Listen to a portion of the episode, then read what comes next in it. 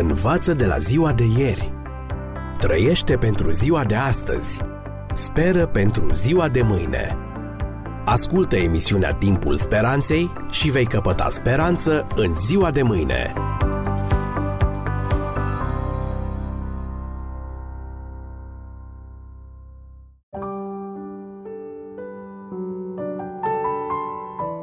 Dragi prieteni, bine v-am regăsit!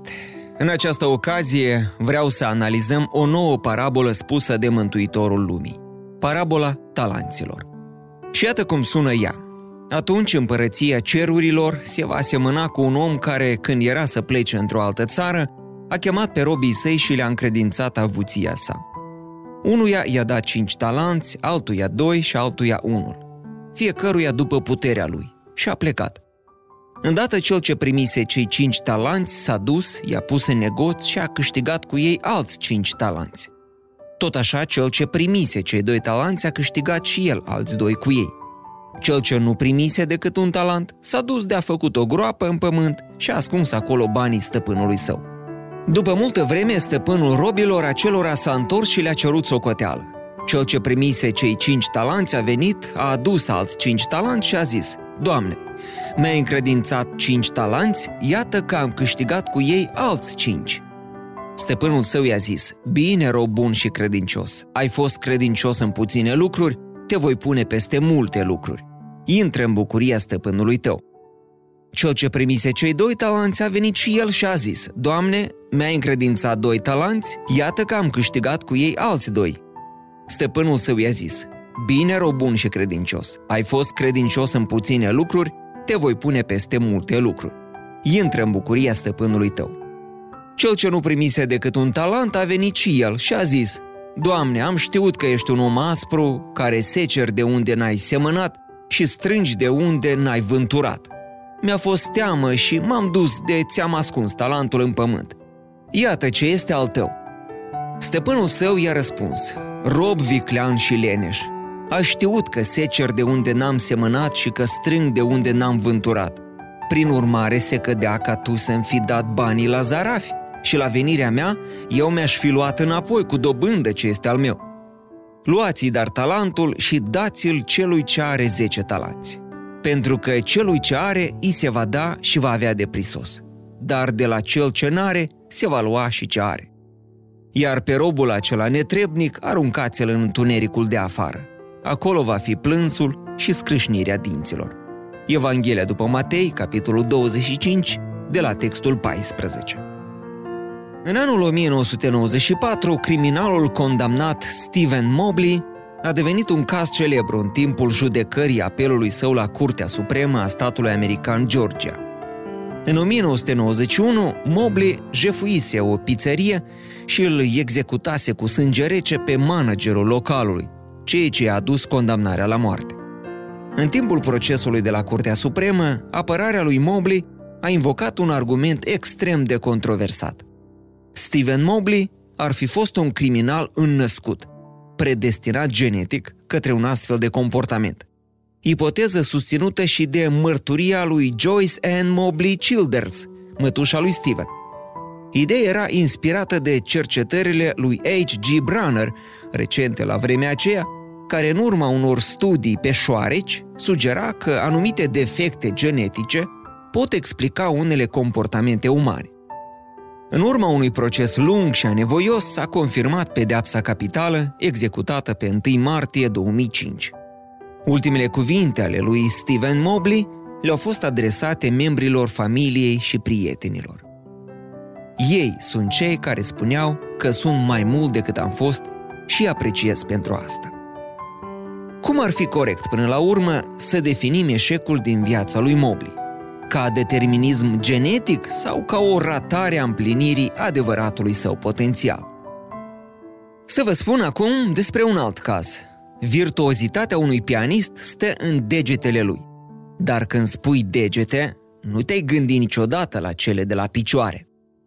Numai că Liu Wei este tocmai un astfel de pianist. S-a născut în nouăsprezece optzeci și șapte în Beijing, iar la vârsta de zece ani și-a pierdut ambele brațe, deoarece în mod accidental a atins niște fire de înaltă tensiune când se juca de avați ascunsele. În timpul recuperării a cunoscut în spital un pictor fără mâini, întâlnirea care a dat naștere visului său de a deveni un mare jucător de fotbal. Numai că, la mai bine de opt ani de la accident, și-a descoperit o nouă pasiune, muzica, sau mai bine spus, pianul. Primul profesor de pian l-a abandonat rapid, convins că Liu nu va reuși să cânte la pian cu picioarele.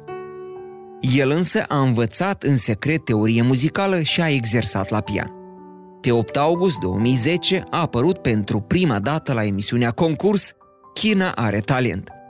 După câștigarea acestui concurs, Sony i-a asigurat un turneu artistic prin mai multe orașe ale lumii. Un om trebuie să fie responsabil pentru visurile lui, afirmă adesea Liu Wei, pianistul fără mâini. Până la urmă, avem două variante pentru viața noastră. Fie ne lamentăm de ceea ce nu avem, fie folosim la maximum ceea ce ni s-a oferit. Excelența nu e dată de talentul pe care îl ai, ci de modul în care alegi să-l folosești. Este adevărat că fiecare individ operează propria alegere în baza eredității și în contextul unor evenimente, și astfel se creează un set unic de experiențe. Dar tocmai prin aceste alegeri, fiecare dintre noi contribuie la construirea propriului mediu. Omul pleacă într-adevăr de la aspecte predefinite, dar prin capacitatea unică de a decide, el ajunge să se fabrice pe sine. Până la urmă, nu este atât de important cine ești acum, ci ceea ce ai putea deveni. În după amiaza zilei de douăzeci februarie două mii cinci, Hunter Thompson, renumitul și controversatul jurnalist american, își curma viața prin împușcare. Avea șaizeci și șapte de ani. Hunter s-a născut într-o familie în care tatăl era veteran de război și mama bibliotecară. Tatăl său a murit când el avea paisprezece ani și trauma aceasta l-a marcat pentru tot restul vieții.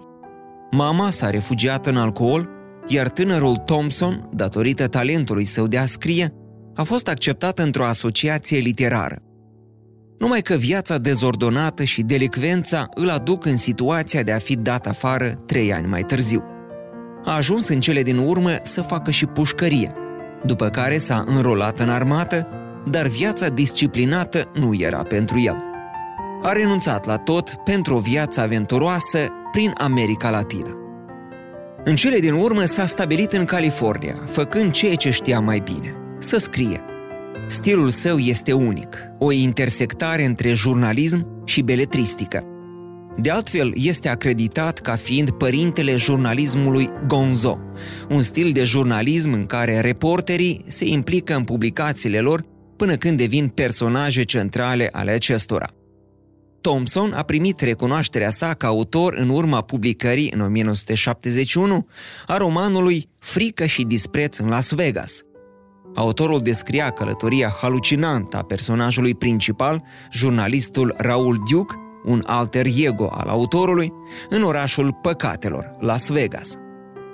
În rezumat, până la urmă, Thompson și-a depășit condiția și a împlinit visul american în stil egocentric, dar pare să nu-i fi fost de ajuns. Să fi fost actul său sinucigaș tocmai o formă de refuz a acestui tip de succes? Sofia Chu, o cercetătoare de la Universitatea Națională din Taiwan, specializată în psihologie organizațională, a constatat după ani de activitate în domeniu că cel mai ușor ating succesul indivizii care sunt atât optimiști cât și realiști.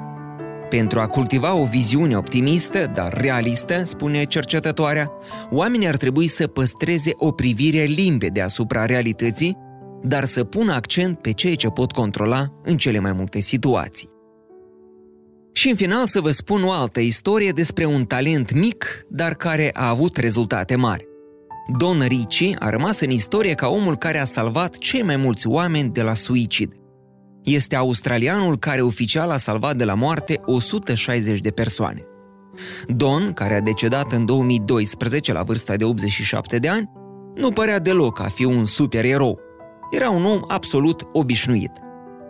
Care însă a fost secretul acestui bătrânel? Pur și simplu, casa lui se afla în apropierea unei stânci din Sydney, de pe care se aruncau cei disperați. Nu era săptămână în care cineva să nu vrea să-și curme zilele. Don știa că poate face ceva pentru semenii lui.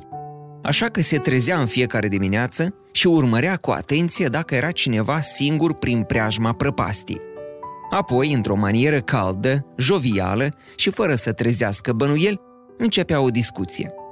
Uneori vorba bună nu era de ajuns, așa că el a trebuit chiar să imobilizeze câteva persoane pentru ca acestea să nu se arunce în prăpastie. Pentru activitatea sa, Don Ritchie, alături de soția sa, Moia, a primit diferite distincții, în două mii unsprezece fiind desemnat chiar eroul local al Australiei. Cuvintele sale bune și invitațiile în casa sa, adresate celor ce treceau prin vremuri de încercare, au făcut diferența. Prin aceste acțiuni simple, Don a salvat un număr mare de vieți omenești. Poate că una dintre cele mai mari investiții nu este aceea făcută în succesul personal, ci constă în succesul de a reuși să atingi viețile altora. Este singura investiție care rămâne în picioare chiar și după moarte. Termenul talent, stimați prieteni, cu sensul de dar, capacitate, înzestrare personală, a intrat în uzul limbilor moderne începând cu secolul al cincisprezecelea, datorită parabolei talanților, rostită de Iisus Hristos. În mod tradițional, parabola talanților a fost văzută ca un îndemn adresat ucenicilor de a-și folosi darurile și talentele în slujba lui Dumnezeu pentru propășirea împărăției. Conform contextului imediat, parabola talanților este spusă pentru a explica ce înseamnă așteptarea. Parabola geamănă, cea a polilor, din Evanghelia după Luca, capitolul nouăsprezece, are aceeași orientare escatologică. Introducerea acestei parabole este cât se poate de clară. Pe când ascultau ei aceste lucruri, Iisus a mai spus o pildă, pentru că era aproape de Ierusalim și ei credeau că împărăția lui Dumnezeu are să se arate îndată. Luca nouăsprezece unsprezece. Acesta este mesajul de ținut minte. Învățăturile lui Hristos privind așteptarea revenirii lui sunt clare. Vegherea nu înseamnă pasivitate, iar așteptarea este caracterizată de activitate. Robul paralizat de ideea de siguranță, a păstrat cum a putut mai bine ceea ce a primit, a fost condamnat. A căuta să conservi ce ai primit în contextul dinamic al vieții umane și în contextul complex al vieții spirituale înseamnă a rămâne în lanțuri, înseamnă să pierzi sau chiar să risipești. Doar investiția chibzuită aduce recompensă. Învață de la ziua de ieri. Trăiește pentru ziua de astăzi. Speră pentru ziua de mâine. Ascultă emisiunea Timpul Speranței și vei căpăta speranță în ziua de mâine.